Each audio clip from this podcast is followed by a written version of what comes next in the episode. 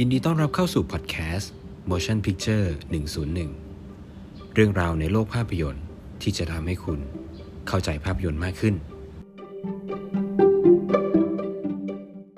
Motion Review EP นี้นะครับ เราจะมารีวิวภาพยนตร์เรื่อง Eternals กันนะครับ ภาพยนตร์เรื่อง Eternals เนี่ยก็รอคอยกันมานานนะครับสำหรับแฟนๆมาเวลที่ ตอนนี้ก็อาจจะจุใจนิดนึงนะครับ ที่เราได้ดูแบบหนังมาเวลแบบ ในเดือนเดียวเนี่ย เราได้ดูหนังมาเวลต่อกัน 3 เรื่องรวด แต่โอเคมันก็ทดแทนจากก่อนหน้านี้ที่เราไม่ได้ดูมานานมากนะครับ เพราะว่าสถานการณ์โควิดที่เลื่อนๆมาจนแบบต้องมาอัดรวมกันในเดือนเดียวเนี่ย ซึ่ง Eternals ก็เป็นอีกหนึ่งงานที่ผมเชื่อว่าหลายคนน่าจะคาดหวังกับมันอยู่พอสมควรนะครับ เพราะว่า Eternals เนี่ย อย่างแรกเลยคือมันเป็นหนังที่ มีพุ่มกับที่ดูแบบน่าสนใจมาก เพราะว่า Eternals เนี่ยเป็นหนังที่กำกับโดยคุณโคอีเจานะครับ คุณโคอีเจาเนี่ยเป็นผู้กำกับหญิงที่เพิ่งได้ออสการ์มาคนล่าสุด เมื่อต้นปีจากภาพยนตร์เรื่อง Nomadland นะครับ แล้วก็เป็นหนังมาเวลหนัง MCU เรื่องแรกที่ได้พ่วงกับระดับออสการ์มากำกับเลยนะครับ ดังนั้นเนี่ย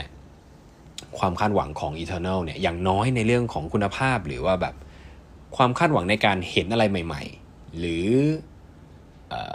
วิชวลหรือว่าแบบวิธีการเล่าเรื่องของพ่วงกับระดับออสการ์เนี่ยมันติดชะงงักหลังอยู่กับ Eternal ไม่มากก็น้อยแน่นอนครับ อย่างน้อยโดยโดยส่วนตัวผมเองเนี่ยผมผมมีความคิดแล้วว่าแบบโอ้โห Eternal เว้ยระดับผู้กำกับระดับออสการ์มากำกับมันหนังมันจะออกมาเป็นยังไงวะมันต้องดีแน่ ๆ เลยหรืออะไรอย่างเงี้ยครับ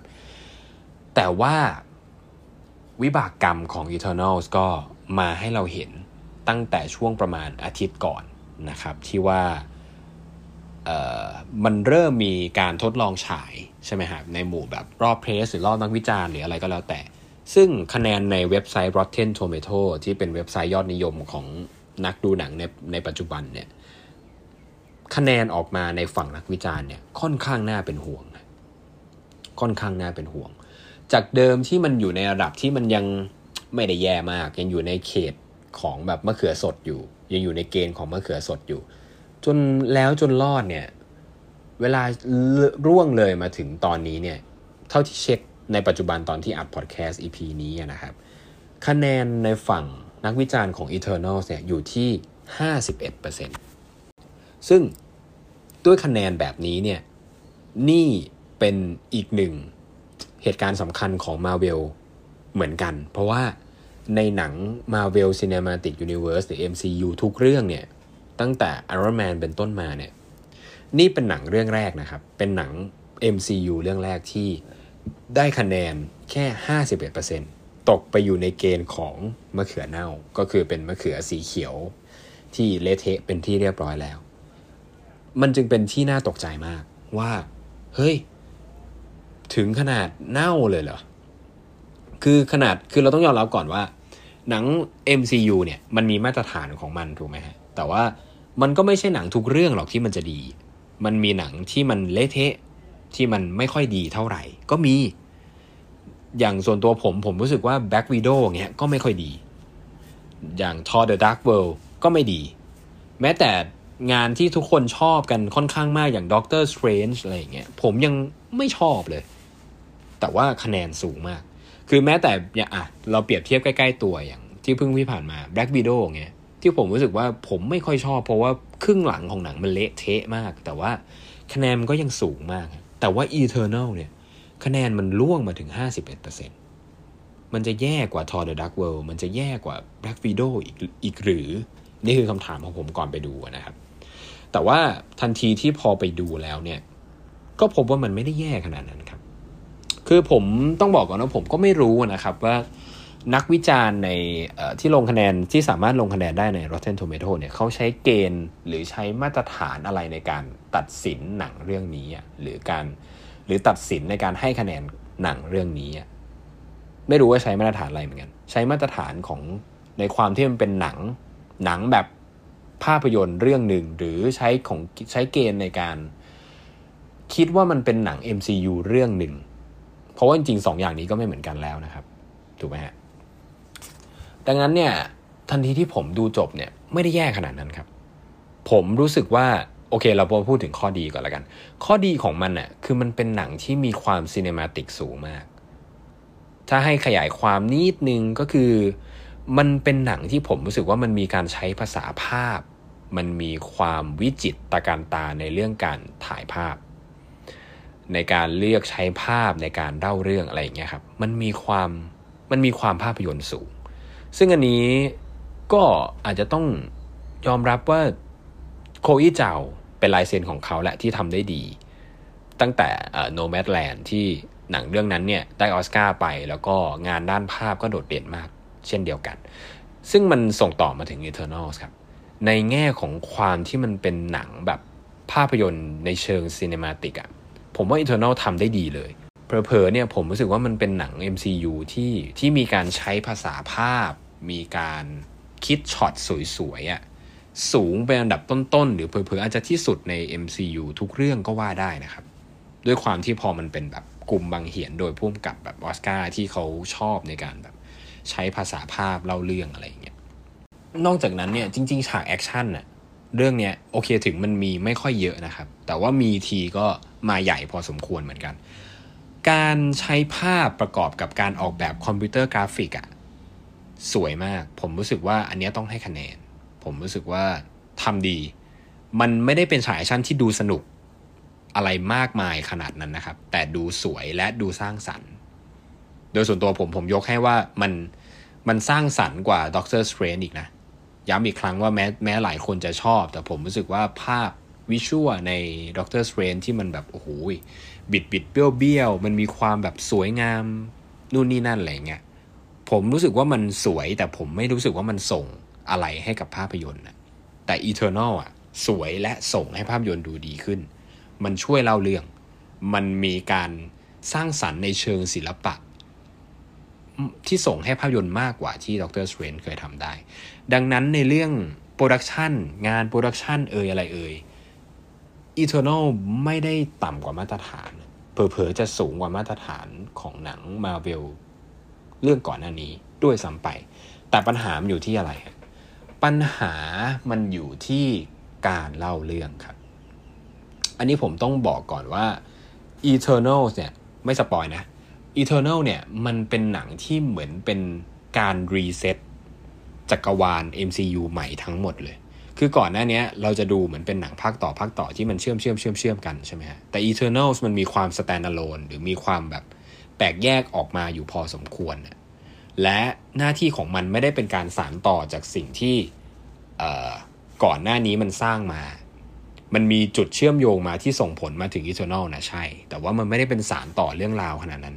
ดังนั้นเรื่องราวของมันเป็นเป็นเรื่องราวใหม่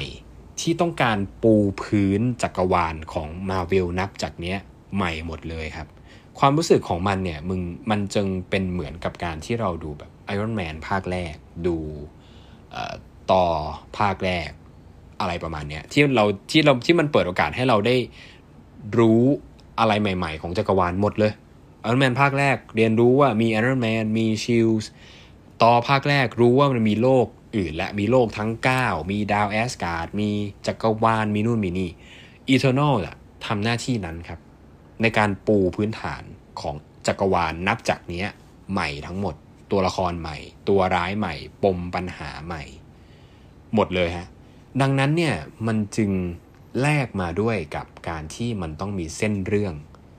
ยุบยิบโยงไปโยงมาเยอะมากๆครับ นี่ยังไม่ได้พูดถึงตัวละครกลุ่ม Eternal นับสิบชีวิตที่แต่ละคนก็มีเส้นเรื่องของตัวเองอีกนะ โอเค แต่เส้นเรื่องใหญ่เส้นเรื่องเบาก็ว่ากันไป แต่แต่ละคนก็มีเส้นเรื่องของตัวเองไปอีกนะ มันทำให้หน้าที่ของผู้กำกับในการเล่าเส้นเรื่องทั้งหมดที่ผมพูดไปหนักหนาสาหัสมากครับและนี่เป็นเหตุผลที่ว่าทำไมหนังมันถึงยาวถึงระดับ 2 ชั่วโมง 40 นาทีได้ ประมาณนั้นได้เลย ซึ่งไอ้ปัญหาของหนังเนี่ย โดยส่วนตัวผมผมรู้สึกว่า การเล่าเรื่องมันไม่ smooth เท่าที่ควร มันไม่ ผมรู้สึกว่ามันขาดความต่อเนื่อง และมันมีการใช้ flashback ในการเล่าเรื่องย้อนไปย้อนมา เยอะเกินไปหน่อย จนมันจนมันขาดความปะติดปะต่อทางอารมณ์ และก็ขาดความต่อเนื่องของ เส้นเรื่องมากเกินไป เพราะว่ามันมีการ flashback ไปมาไปมาอะไรเงี้ยครับแล้วก็สลับคนนู้นสลับคนนี้มากจนเกินไปหน่อย คือเหมือนพุ่มกับเก่งไหมในการที่สามารถเล่าเรื่องไอ้ทั้งหมดที่ผมพูดไปเนี่ยให้มันเข้าใจและให้มันอยู่ใน 2 ชั่วโมง 40 ได้เนี่ยไอ้เก่งไหมก็คงต้องเก่ง แต่ส่วนหนึ่งที่ผมรู้สึกว่ามันยังไม่ดีพอคือ มันขาดความต่อเนื่องทางอารมณ์ และ ถ้าให้พูดตรงๆเลยคือ ช่วงระหว่างนั้นน่ะ มันขาดความสนุกลงไปเยอะ มันนิ่งไป มันเรื่อย มันมันดูเรื่อยๆ และนิ่งเกินไป เส้นกราฟของจังหวะของหนังครับ มันมันเป็นเส้นตรงไป มันไม่มีขึ้นลงอีเทอร์นมันเรียบไปเรื่อยๆ ซึ่งไอจังหวะที่เรียบนั้นนะครับ ผมรู้สึกว่าถ้านอนน้อยๆ มาแล้วมาดูเนี่ย ก็มีโอกาสหลับได้เหมือนกันนะครับ คือมันเรียบไปแล้วมันมันขาดความเอนเตอร์เทน มันไม่ได้ดูสนุกถ้าให้พูดตามตรง อืม ซึ่งนี่แหละค่ะเป็นเป็นจุดด้อยสำคัญที่ผมคิดว่าหนังเรื่องนี้เป็น แต่ว่าผมเข้าใจนะ ว่าไอ้ความเรียบนั้นนะ่ะ มันคือการปูพื้นฐาน ปูข้อมูลให้ข้อมูลกับเรา เพื่อที่รวมถึงรวมถึงปมปัญหาของตัวละครอะไรบางอย่างด้วย เพื่อที่มันจะไปขมวดกับช่วงท้ายเรื่องจนถึงคลายแม็กให้มัน ให้มันทำหน้าที่ของมันได้สุดของประสิทธิภาพที่มันต้องการ ซึ่งต้องยอมรับว่าไคลแม็กดูสนุกขึ้นเยอะฮะไคลแม็กดูตาการตายิ่งใหญ่ แล้วก็น่าสนใจและตื่นเต้นทำคะแนนขึ้นมาได้เยอะในช่วงไคลแม็กซึ่งเป็นผลมาจากไอ้ช่วงกลางๆ เรื่องที่น่าเบื่อนี่แหละ แต่ว่า ถ้าเราได้ผมไม่ได้เจตนาจะว่าอะไรคุณโคอี้เจ้าเลยนะครับ แต่ว่ามันก็ต้องยอมรับตามตรงว่าด้วย ด้วยสไตล์ที่ตัวเขาเป็นเขาไม่ได้เป็นหนังเขาไม่ได้เป็นพุ่มกับสายเมนสตรีม หรือเป็นสายหนังตลาดมาตั้งแต่แรกอะเขาเป็นพุ่มกับสายดราม่าที่แบบใช้ภาพใช้ศิลปะการใช้ศิลปะของภาพยนตร์ในการเล่าเรื่องอะดังนั้นมันก็นี่ก็อาจจะเป็นบทพิสูจน์ว่าเขาเอาอย่างน้อยเขาเอาไม่อยู่ในช่วงการปูเรื่องช่วงกลางๆ เรื่อง ในแง่ของการที่สร้างความสนุกให้กับหนังได้ไม่ดีพอ อันนี้อาจจะเป็นจุดที่โดยส่วนตัวผม ผมคิดว่านี่เป็นปัญหา ที่เราก็ต้องว่ากันตามตรง แม้ว่าเขาจะเป็นภูมิกับที่เก่งมากในทางของเขาก็ตาม ไม่งั้นคงไม่ได้ออสการ์หรอกครับ แต่ว่าก็นั่นแหละฮะในพอมันเป็นหนังมาเวลที่มันเป็นหนังเมนสตรีมแล้วมันต้องการความสนุกเนี่ยพอมันทำในส่วนนี้ได้ไม่ลงตัวมากพอก็ต้องก็ต้องรับความวิจารณ์ไป แล้วก็นี่เป็นสิ่งที่ผมเห็น ก็ต้องพูดตามตรงว่าว่ามันเป็นแบบนี้นะครับ แต่ว่าอย่างหนึ่งที่ ที่ผมรู้สึกว่ามันได้มาทดแทนหรือหรือเป็นข้อดีแล้วกัน คือนี่เป็นหนังมาเวลที่ผมรู้สึกว่ามันมีการลงลึกในตัวละครมากกว่าหนังมาเวลเรื่องอื่น ๆ อืมคือมันมีมิติตัวละครที่ลงลึกมาก ๆ มันมีความเป็นมนุษย์สูง มันมีความรักโลกโกรธหลง มันมีความสับสนในตัวเอง ซึ่งผมรู้สึกว่าหนังมาเวล ไม่ได้บอกว่าที่ผ่านมาไม่ได้มีการลงมิติตัวละครลึกๆนะครับ จริงๆตัวละครมาเวลไม่ว่าจะเป็นตัวเอกหรือตัวร้ายเนี่ยทำหน้าที่ในเรื่องการปูมิติตัวละครได้ดีหลายตัวเลย แล้วก็น่าจดจำด้วย แต่ว่าเพียงแต่ว่า Eternals มันยกระดับสูงไปกว่านั้นนะครับ มันมีมิติทางอารมณ์ตัวละครที่มันดูมีความซับซ้อน และมีความซีเรียสมากกว่านั้นอ้ออีกอย่างหนึ่งคือ ผมรู้สึกว่า Eternals เป็นหนังที่ ทางมาเวลตั้งใจนะ ผมวงเล็บขีดเส้นใต้เลยนะ ว่าตั้งใจให้ฉีกขนบของหนังมาเวลแบบเดิม ผมว่าเขาตั้งใจ เพราะไหนๆเรื่องนี้เนี่ยมันเป็นการreset จักรวาลใหม่ ปูเนื้อเรื่องใหม่ไปแล้วเนี่ย ผมรู้สึกว่าการเลือก Chloé Zhao มามีเหตุมีผล Kevin Feige มีเหตุมีผลในการเลือก Chloé Zhao เข้ามา เพราะว่าเขาต้องการ ให้โควิเจ้าทำในสิ่งที่เราเห็นในหนังนี่แหละ ซึ่งบางคนอาจจะชอบหรือไม่ชอบก็แล้วแต่นะที่เราเห็นในหนังนี่แหละ คือเหตุผลที่เขาเอาโควิเจ้าเข้ามา ใส่เพื่อที่อะไรเพื่อที่ใส่ความเป็นมนุษย์ลงไป ใส่ความซีเรียสจริงจังลงไป ใส่ความใส่ปมดราม่าหนักๆลงไป ซึ่งมันเป็นรถใหม่ที่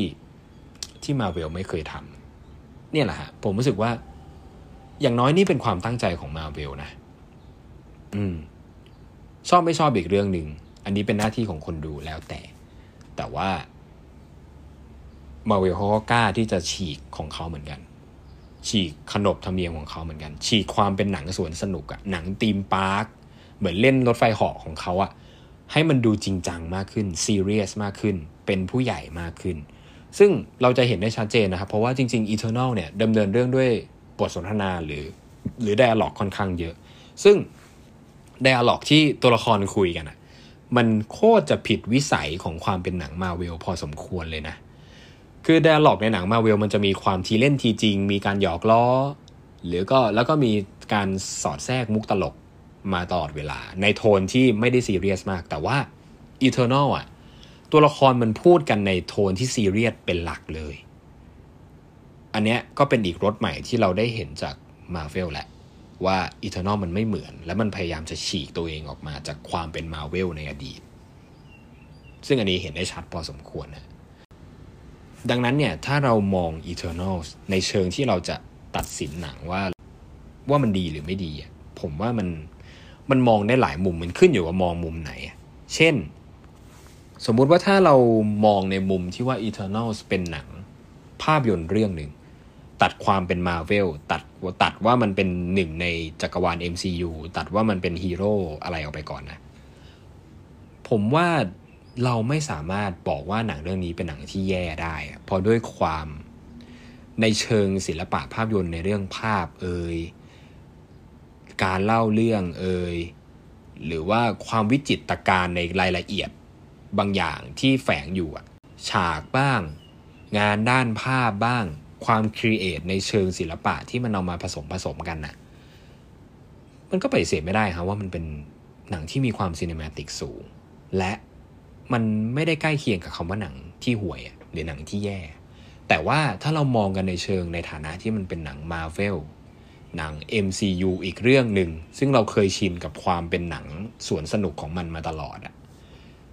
ถ้ามองในมุมนี้ก็ต้องยอมรับตามตรงว่า Eternal มีความชักช้า และมีความขาดรสชาติในเรื่องความบันเทิงมากไปหน่อย สุดท้ายขึ้นอยู่กับคุณมอง Eternal ในมุมไหน แต่ว่าสุดท้ายแล้วผมรู้สึกว่าก็ต้องชื่นชมมาเวลในความในความคิดที่เขาอยากจะแบบฉีกตัวเองออกมาบ้างอะฉีกตัวเองและพยายามหาทางใหม่ ๆ ในการเดิน ไม่ได้เพลย์เซฟด้วยการแบบเป็นอย่างเงี้ยตลอดเวลา ฉันจะเป็นของฉันแบบเนี้ยเป็นหนังที่แบบโทนกึ่งซีเรียสบ้าง แต่อยู่ในโทนที่แบบสดใสเป็น action comedy อะไรไปเรื่อยๆ แบบที่ตัวเองเป็น อย่างน้อย Eternal มันแสดงให้เห็นแล้วว่ามาเวลก็มีไอเดียแล้วก็มีความตั้งใจที่จะพยายามฉีกตัวเองออกมาในภาพจำเดิมๆ เหมือนกัน ซึ่งสุดท้ายแล้วสำหรับตัวหนัง คนจะชอบไม่ชอบเป็นหน้าที่ของคนดู ไม่มีอะไรผิดทั้งนั้นไม่ว่าจะชอบหรือไม่ชอบนะครับ แต่อย่างน้อยเนี่ย ความตั้งใจของมาเวลในเรื่องที่ผมพูดมาเมื่อกี้ว่าเขามีความกล้าที่จะฉีกตัวเองออกมา ในการในความกล้าที่จะลองทำอะไรใหม่ ๆ ที่ไม่เคยทำใส่รสชาติใหม่ ๆ ของความเป็นหนังมาเวลลงไปบ้างแบบนี้ไม่ว่าจะผลลัพธ์จะบวกหรือลบ ก็ต้องให้คะแนนในความกล้าของเขาเหมือนกันนะครับ มันเป็นการผมเดาเอาเองนะ มันอาจจะเป็นการพิสูจน์ หรือต้องการจะทำแสดงให้เห็นพวกแบบพุ่มกับดัง ๆ อย่างมาตินสกอร์เซซีที่เคยมาวิพากษ์วิจารณ์ว่าแบบเป็นหนังสวนสนุกอะไรอย่างเงี้ยว่าเฮ้ยหนังมาเวลอะมันไม่จำเป็นต้องเป็นหนังสวนสนุกทุกเรื่องก็ได้ มันเป็นหนังมาเวลที่มันใส่ความ cinematic ความเป็นภาพยนตร์แบบความเป็นภาพยนตร์ใช้ภาษาภาพเล่าเรื่อง หรือว่าแบบเป็นภาพยนตร์ที่จริงจังซีเรียสลงลึกถึงตัวละครแบบจริงจัง ก็ทำได้ หนังมาเวลไม่จำเป็นต้องเป็นหนังสวนสนุกหนัง theme park ทุกเรื่องก็ได้ อย่างน้อยผมรู้สึกว่านี่คือสิ่งที่ Eternal แสดงให้เราเห็นนะครับ ซึ่งส่งต่อไปถึงทาง Marvel Studio แสดงให้เราเห็นด้วยนะครับ ก็ประมาณนี้ครับ Eternals ก็ผมต้องขอให้คะแนนสำหรับ Eternals เอาไว้ที่ 7 เต็ม 10 ละกันครับ ก็ชอบไม่ชอบก็แล้วแต่นะครับ อันนี้ขอพูดอีกครั้งและกันจากคำพูดของพี่ท็อปหนอนหนังเนาะช่องหนอนหนังว่า ภาพยนตร์สุดท้ายแล้วมันขึ้นอยู่ว่ามันคุยกับคุณหรือเปล่านะครับ ดังนั้นชอบไม่ชอบไม่มีใครผิดทางนั้นครับ ขึ้นอยู่กับว่าภาพยนตร์เรื่องนั้นคุยกับคุณมากน้อยแค่ไหน ก็ขอบคุณที่รับฟังกันนะครับ motion review EP ต่อไปเราจะมารีวิวภาพยนตร์เรื่องอะไรกัน ก็ฝากติดตามด้วยแล้วกันนะครับ สวัสดีครับ